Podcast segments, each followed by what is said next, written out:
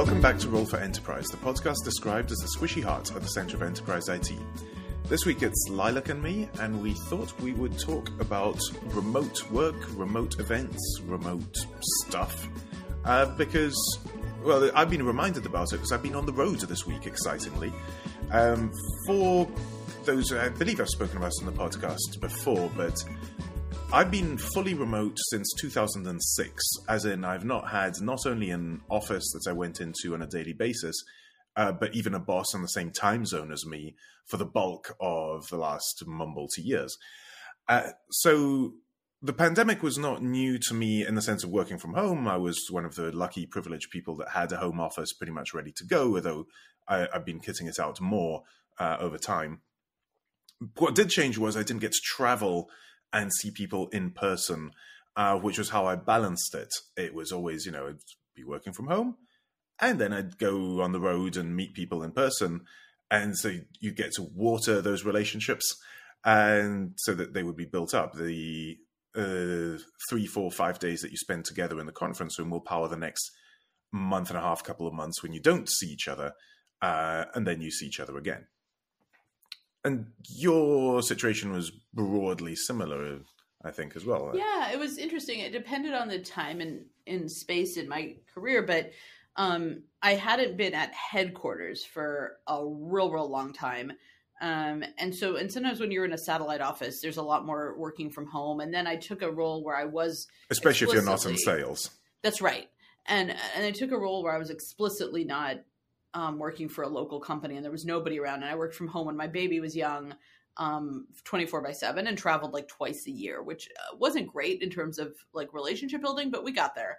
Um, and then I actually intentionally moved back to a headquarters type location, um, because I, I don't, I don't know how far, I don't know how far you get in an organization eventually, um, mm. when, when you don't actually lay eyes on the the senior leadership, right? There's a moment where that actually becomes a thing.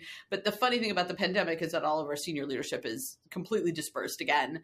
And so I'm not sure that that's actually, it sort of solved for something that is no longer a thing. Um, but I do enjoy the delightful office coffee now. So that's something. Oh, goodness. Uh, yeah, no, mm.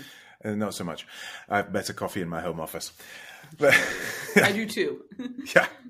Uh, but yeah, so I was on the road for, for an event, and so I got to remind myself of what people look like in three dimensions and learn mm. uh, for myself how tall, short, et cetera they are, and talk about things that are not on the agenda, that's not, not scheduled, mm-hmm. which is the other thing. It, you don't really have small talk. Mm-hmm. You, you join the Zoom, you go through the agenda, bullet point by bullet point, and then you say, okay, bye.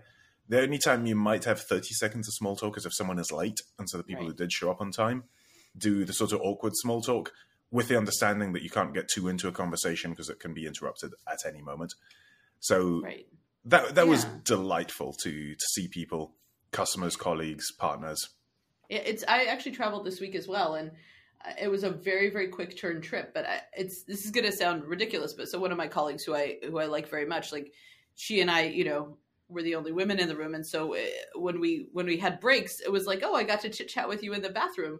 Um, and I just kind of missed that. Like I missed the sort of like meta discussion of what was happening in the room that happens as you leave the room just for two minutes. And like, you know, it, and it wasn't like, I can't even cite anything that was particularly impactful about that conversation. It wasn't like, oh, now we have a strategy, right? Like it, it was just the fact that you could have that conversation that felt really refreshing. Yes, exactly. Exactly. And you know, I was backstage, uh, this was uh, the MongoDB.local Paris event, and I was introducing the keynote speaker and then running a Q and A. So I was backstage with all the speakers, and, you know, learned that you learn things about people under stress, people in the trenches and foxholes, and getting ready to go out on stage in front of hundreds of people. Oh, there's all yeah. situations where you learn about people. Yeah, no, it's absolutely true. I, and I, I actually, I wonder now that you say that, whether we have gotten, so I think initially in the pandemic, we got a less airbrushed version of humans, right? Because the kids and the dogs and the life, and nobody bothered to put on a button down shirt. And so all of a sudden you were seeing everybody without their uh, hair and makeup and, you know, formality to them. Right. And, and that was oh, yeah. the I had initial to, feeling. I had to cosplay as a grown up all week. It, it, it was really yeah, confusing. No trainers, right? No nothing. I know. And then, so initially we were like, oh, we now have authenticity. Right. And then, but I think we, we might have overshot on that. I think we might have overclocked on that because because we don't have the like sideways chitty chat. We don't actually have the whole person. We just mm. have the T-shirt. Yeah, and I did realize, slight sidebar, uh, but uh, going through international airports, apparently mm. the uniform of the international traveler is now Hoka shoes. Is that true? Is that true for men folk or all all humans? Uh, it was this was actually mostly men folk. The mm. because Hoka's, if you have not been blessed by the sight of these things, uh, they're violently colorful. They, they're oh. being stabbed in the eyeballs. And huh. I'm sure they were extremely comfortable. They, they look like they're very comfortable, but even by sneaker standards, they, they're not a good-looking shoe. They're, they're kind of bulky and chunky and, yeah. Not my thing. It is, it is a short form. No, but you're kind of a Chucks kind of guy. I'm, I'm wearing VaporMax right now. They, these are incredibly comfortable. VaporMax Flyknits, the ones made all out of recycled stuff, they, they're just unbelievably comfortable. Um, but anyway, so the, the whole point of this is it, companies are all trying to negotiate how they manage this process uh, of going back to work, going back to meet people in person, et cetera. So one thing that's happening is uh, we'll put the article in the show notes, has an incredibly uh, clickbaity headline of big tech conferences are not coming back. And then you go into the actual article and it turns out a whole bunch of them are, because what they're doing is what we were doing in Paris, we're doing uh, hybrid events. So mm. we had about fifty-fifty at one point in-person uh, versus remote on-stream participants, and there were cameras and whatnot. And, and then, of course, all the recordings will, the stream video gets uh, put up on YouTube for people to look at offline as well. And so it will have a much longer life than that one keynote that you attended. And also during the Q and A, as I mentioned, I was running a Q and A with our C T O. So we had some prepared questions to, to prime the pump, and we had microphones with runners in the room. And we also had questions streaming in from remote viewers over the, the conference platform. And it worked really well. I tried to balance uh, the, the questions in the room versus the remote questions. And this is, I think, the way forward. It's not that the conferences aren't coming back. It's that the hybrid model is going to be there so that if you're there in the room, you get the networking, you get the chit-chat, you get the serendipitous um, conversation in the hallway. You get the, okay, I have an hour break between the two sessions I care about, so I'm going to go to this random session, and it turns out to be amazing. Or, you know, maybe not, but uh, you never know. You take a flyer. Um But if you can't fly to Paris to spend the day doing this stuff, you can still watch the live stream of the keynote, and you can watch the one session that you cared about, and you can submit your question to Q and A, and you still get value out of the event. And I think that's for conferences, but also for remote work. That's that's the model to figure out how to enable this so that the remote viewers aren't second-class citizens. It used to be pre-pandemic, I did attend a few hybrid events, and hybrid meant you got the, the keynote live stream, and that was your lot. You certainly didn't get to ask questions. You did not get to participate in any of the breakouts after the keynote. Uh, if you were lucky, there was a hashtag that you could hang out on. That was basically it. But I think that the model, I'd love to know from somebody who does like this sort of large-scale event planning, like even bigger than the one that you attended. In the past, the model for a large show, like a re:Invent or a VMworld or whatever, was actually a profit model, right? The the content of that event was somewhat secondary to the profitability of it. And, you know, you could see if you attended VMworld for fifteen years straight, like I did, which is a horrifying notion. But like if you if you could see how the... Oh, so you get content... to hang out in that uh, alumni lounge? I don't. I don't freaking. I don't sleep. Um, the I'm sure I've re- reset my password with them so many times in my username that I, I would never know. But like, you know, you've been there for like a thousand years, and what you see is that the actual content of the event vacillates over time to be corporate shilling from them and partner behavior, and actually let's do the cool things with the new vendors. And it, it sort of vacillates depending on the agenda of the organization. But fundamentally, you're paying, like, do you remember? Like, we have to go get approval to spend fifteen hundred dollars on yeah. a ticket to the show. And so then the notion of who's joining from their laptop, you can't charge fifteen hundred dollars for a live stream. Nobody's no, interested in that. Exactly. Right? I did get comped a ticket. I, I hasten yeah. to add, I was comped a ticket to a paid remote conference. I did not feel it was at all worthwhile. It was worth something, but I think that conference was twenty-two hundred for remote attendance. It was absolutely not worth that. It's it's it's just difficult because you don't get all of those ancillary benefits of of the engagement with all the people, which in fact is is part of what you're paying for, right? Is that you get to have meetings totally. with your with your partners or whatever. And, and that's so- why Gartner events are reassuringly expensive. As right. the saying goes. right. Right. And because you get the time with the analysts and you actually like it, it's actually a, a, a thing. But then when you, I recall, right, being able to watch a replay of a session was always like it's limited time and you have to have a login and God help you. And so now if you're going to open all of them up to the YouTubes, right, mm-hmm. all of a sudden the entire that? financial model of the event is completely cattywampus, right? And then the question is, what are you actually trying to achieve? And I would imagine that there's like a million conversations happening right now by people who put on these corporate events thinking, what is actually the goal of this for this organization? Is it a profit motive? Is it a um, information dissemination? Are we just trying to evangelize? Like what's yeah. actually happening? And what does success look like? Because I don't think success anymore is is just profitability of the event at the Venetian. Yeah.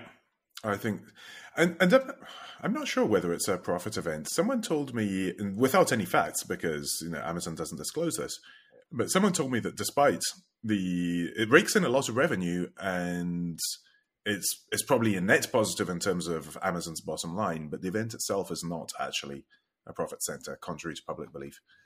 Interesting. I I'd be very I curious. Years ago that Dear Amazon people, was. write in. yeah, I'm, I'd be very curious. I mean, I think... If I were postulating, I would say that like the evangelistic benefits of these events probably far outweigh whatever profit you could actually turn from them. But I would right. be super shocked if they were a, a cost hit because just the pricing, like if, if you've ever no, bought a booth at an event, right? Like, oh God, yeah. I don't think it's a it's, uh, it's an investment, but it's also not a profit center. It's kind of yeah, roughly breaks even. Comes out and that roughly breaks even. Yeah, that, I mean that seems fair. Like it. It's a real interesting dynamic. And so I wonder if, for example, I wonder if price points change over time and yeah. um, how do we yeah, look at Yeah, because that's the that? thing. It's it's a lot easier to put on a one hundred percent free virtual event if your investment is the you know the streaming platform mm-hmm. and a virtual background and get everyone a haircut. Um, right. Versus if you... The hybrid events, you still have all the expense of having to set up an in-person event and get a mm-hmm. venue and catering and blah, blah, blah. At that point, the remote attendees are free. I'm doing air quotes here. Right. But uh, they're also, yeah, very, very curious. And I'm sure it's going to be an ongoing thing and it's going to change over over time as we work it out as an industry. We did a remote event in the fall, and I, I think there was a significant amount of um, ring light purchasing. Oh, yes. Yeah, yeah I spoke on um, MongoDB World was virtual last year. It's back in person this year. Listen to the end for a discount code. Um, but yeah, they shipped me a whole kit with ring light and microphone and whatnot. And we had, uh, we had an A V crew attending. Yeah. They were attending remotely via Zoom, but yeah. they were saying, you know, you need to move the light back and uh, get another light in a different position and make yeah. sure my mic was all set up properly. It's a whole thing. It's a whole thing, and how you sit sort of in the frame and how you like you can't emote crazy hand motions. And there's like all sorts of very difficult for the Italian speakers. yeah. Yeah. I mean, right. That's not their thing. It's quiet, quiet hands, Italian speakers, quiet hands. So handcuffs then. Yes. So this is also a factor for remote to work, uh, remote work, back to work conversations. As we go back to events, we're also going back to offices, return to office dates uh, are now coming thick and fast or already in the past for many of us. Mm. And that's also a change. As you were just saying, it goes back to, you know, what's the impact of my career to my career of staying remote uh, versus uh, showing my face in the office. Mm-hmm. And there's, uh, I'm going to use a rude word, but uh, in uh, Britain, they're already called twats. Mm. The Tuesday, Wednesday, Thursday people who don't show up on Monday and Friday. They're called twats. Yes. Acronym. Amazing. Right? yeah. The Brits have found a way to make working schedules into a rude thing. And so that that's a thing. Uh, and on the other on the other hand, there's uh, this uh, thing that started to show up of a third peak in uh, productivity and you know, use of business systems. Uh, so if you haven't seen this, the idea is there's a first peak in the morning, people come in and hit their inbox and get to work. And then in the afternoon, they get back from uh, uh, from lunch, if they're in Italy, or from eating their sad sandwich at their desk, if they're Brits. And there's a second peak in the afternoon. And now there's a third peak that's showing up in the stats.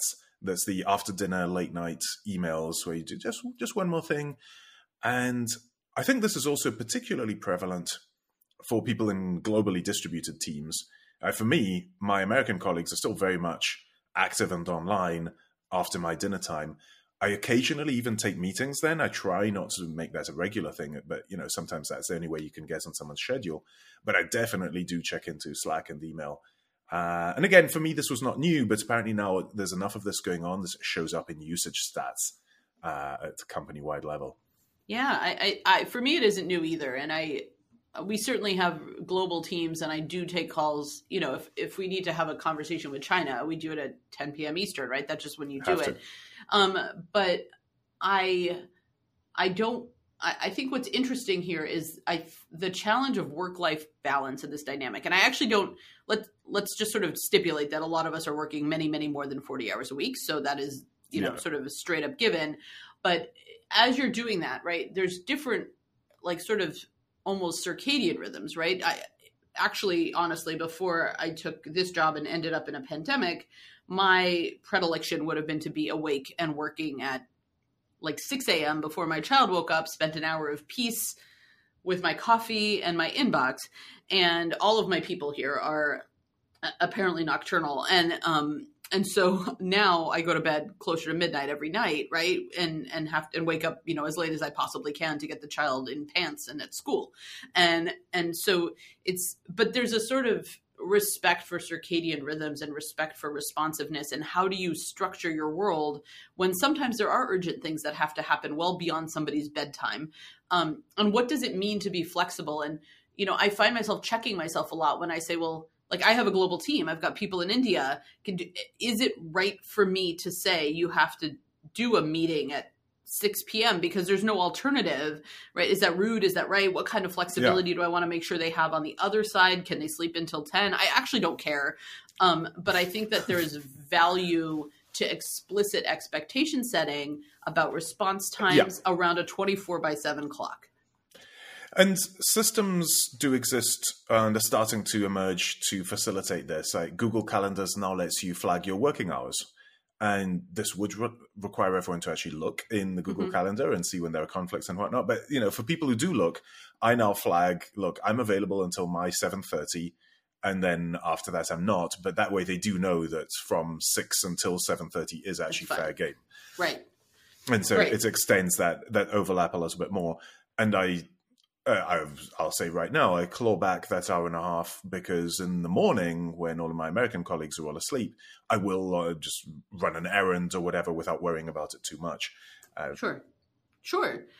And I think anybody who's sort of a knowledge worker uh, is sort of, we, we, we live our full lives, right? You go to the doctor, you run an errand, you don't worry about it um, most of the time. And I think that's probably also because I'm, I'm, while I'm in the waiting room at the doctor, because somebody stuck something in an ear or whatever, I, I have my iPad and I'm, I'm right. working on the revisions to a doc. Yeah. Right. It just, we don't, I always feel like if, if we started, if I started managing my team in this way, I would come out really, really behind. And so I'd much, much rather just let it ride, right? Because I'm probably getting more time than I than I deserve. But at the same time, I, I want to make sure that we're fair, and I want to make sure that expectations are set. And you don't, the, the challenge for me, honestly, and this is something that I've grappled with a long time, is I can set a delayed email. But when you have yeah. a global team, there's actually no what time to set a delayed. Yeah. What exactly? Like it, if I so email this, you this on Sunday night, this is like the daylight savings thing. Should we just all agree to use Zulu time? That, right, right. Like so, if I, you know, I have I work on Sunday nights. Everybody seems to work on Sunday nights. Fine. So I work on Sunday nights, and and if I email on Sunday night, that's offensive to an American, but delightful for somebody in India, right? Like it, it it's mm-hmm. morning there, and so I don't delay Israel. emails anymore yeah. because I just find it.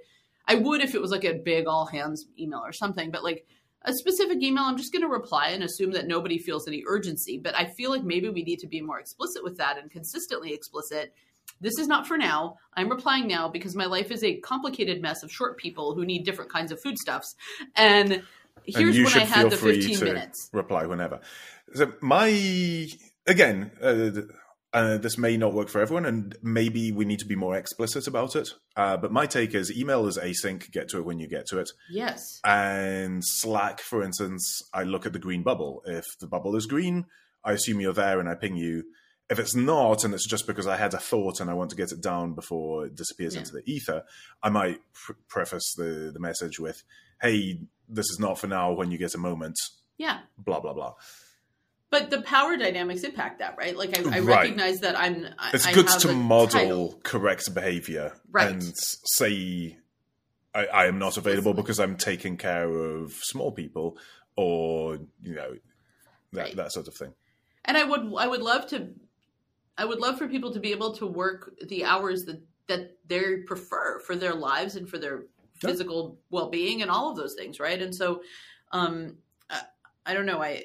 it's a really interesting thing. And I, and the piece that's also difficult for me is honestly, like I, you won't find me offline for very long in my life. Like I, my inbox is typically managed. I even just took this trip this week and now I have, you know, forty unread messages and I might be having heart palpitations. This isn't how I operate.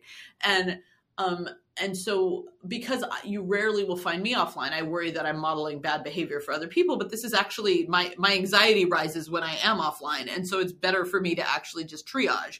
Right. Yeah. And, And so how do we do this in a way that is supportive of other people's best practices? And I just think that's an ongoing challenge for everyone.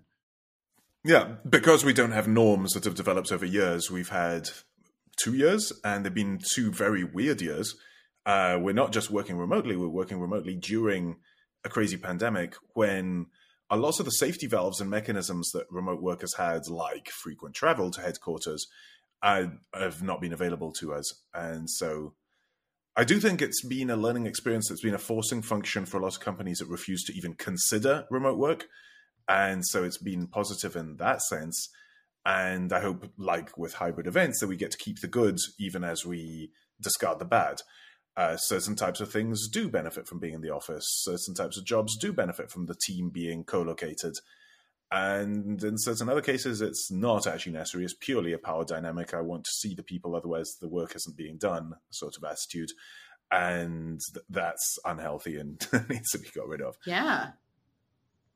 Yeah, I agree. I mean, I think it's, I'd like to apply some intentionality to what we take and what we don't take here.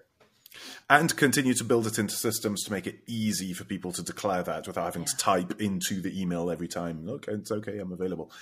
Right. Or the reverse, right? I think that the system that allows you to sort of, I think of it a little bit analogous to pronouns. When you just put your pronouns in there, now we don't have to ask and now we don't have to declare. And so if there's a way to sort of, I block my calendar, by the way, that window of dinner and bedtime is blocked on my calendar and it is, you know. Not available. Yeah, that's it is how, not available. That's how exactly. I do it.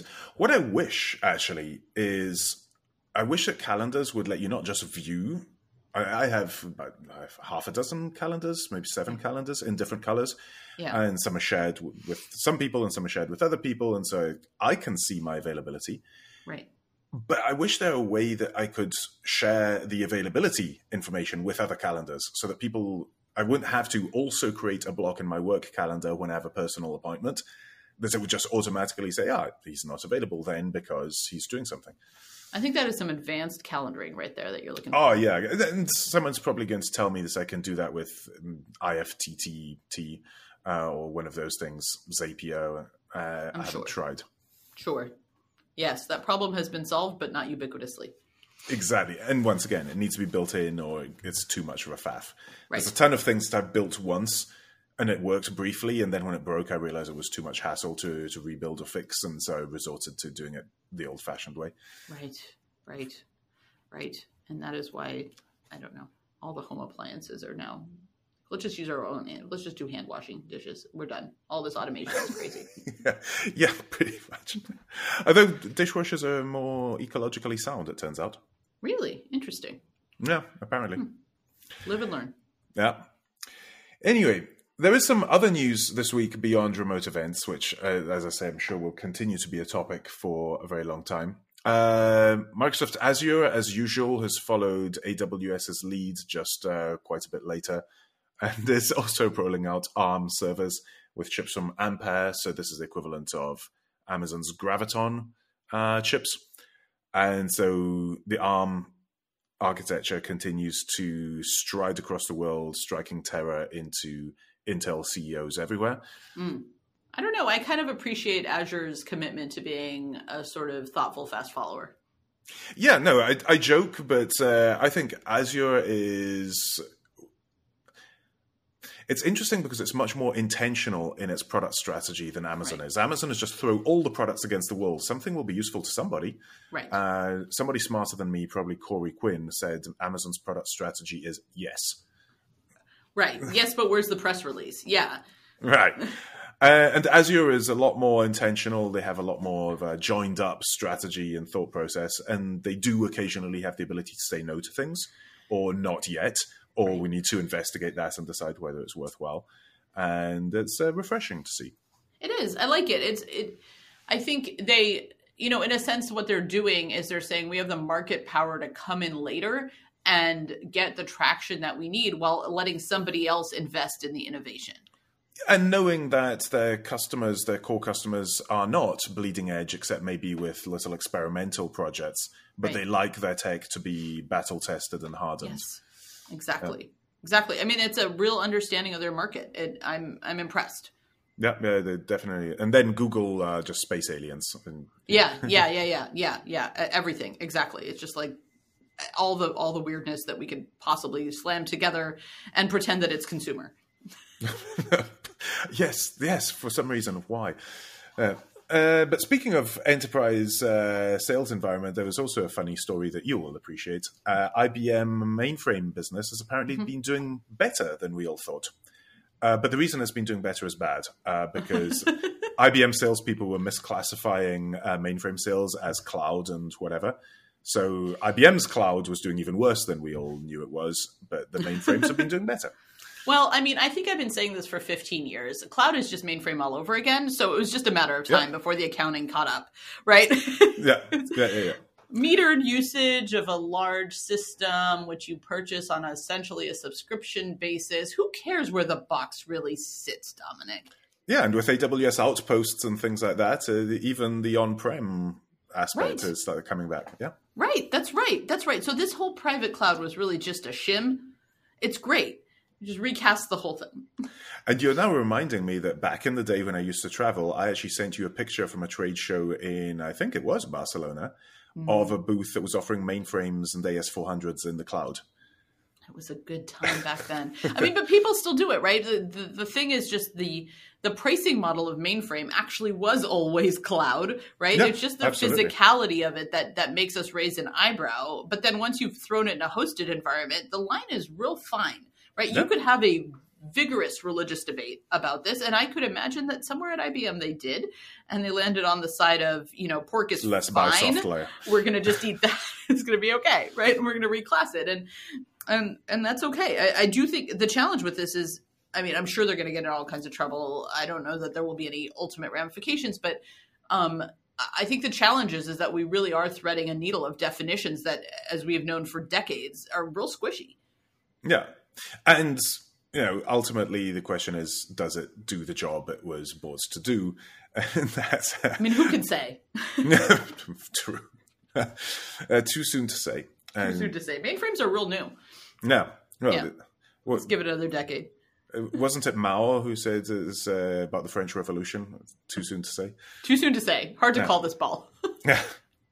And on that uh, communistical note, uh, I'm going to uh, deliver on my promise and give you a discount code for MongoDB World, seventh to the ninth of June in New York City. With my code Dominic Wellington twenty-five, you can get twenty-five percent off. And early bird pricing just reopened. So it's, uh, it's a good moment to buy. Uh, and if you don't have the ability to come to New York City in June, which uh, is a, a lovely thing to do if you have the opportunity, but if you can't, it will also be remote. It's fully hybrid. And if you're remote, it's free. So there you go, putting our Amazing. money where our mouth is. Bargain. Yeah. That's it, wonderful. I don't have a recommendation at all, actually. Um, but uh, I, I did have a learning that a twenty-four hour business trip is just not a thing. Yeah, I I'm sure I used to do them. I seem I to know. recall. I did twenty-four hours to Munich once. That wasn't good. Starting from Boston? Yes, terrible. Whoa. Okay. I my... just spent one night in, in one night in Munich. It was and one night on an airplane, and it was possibly the most horrific travel experience of my life. Yeah, I can't beat that. I, I did spend about thirty-six hours in Dubai uh, once. Yeah, and... once sent you to Riyadh for a few days too. That was good. Yeah, that, that was too long. Too long. I'm sorry. Um, this has been delightful, though. Indeed. Well, on that note, do follow the show on Twitter at Roll for Enterprise with the number four, or on our LinkedIn page. Theme music is by my friend Renato Podesta. Please send us suggestions for topics and or guests that you would like to hear from on future episodes, and we will talk to you then. Bye.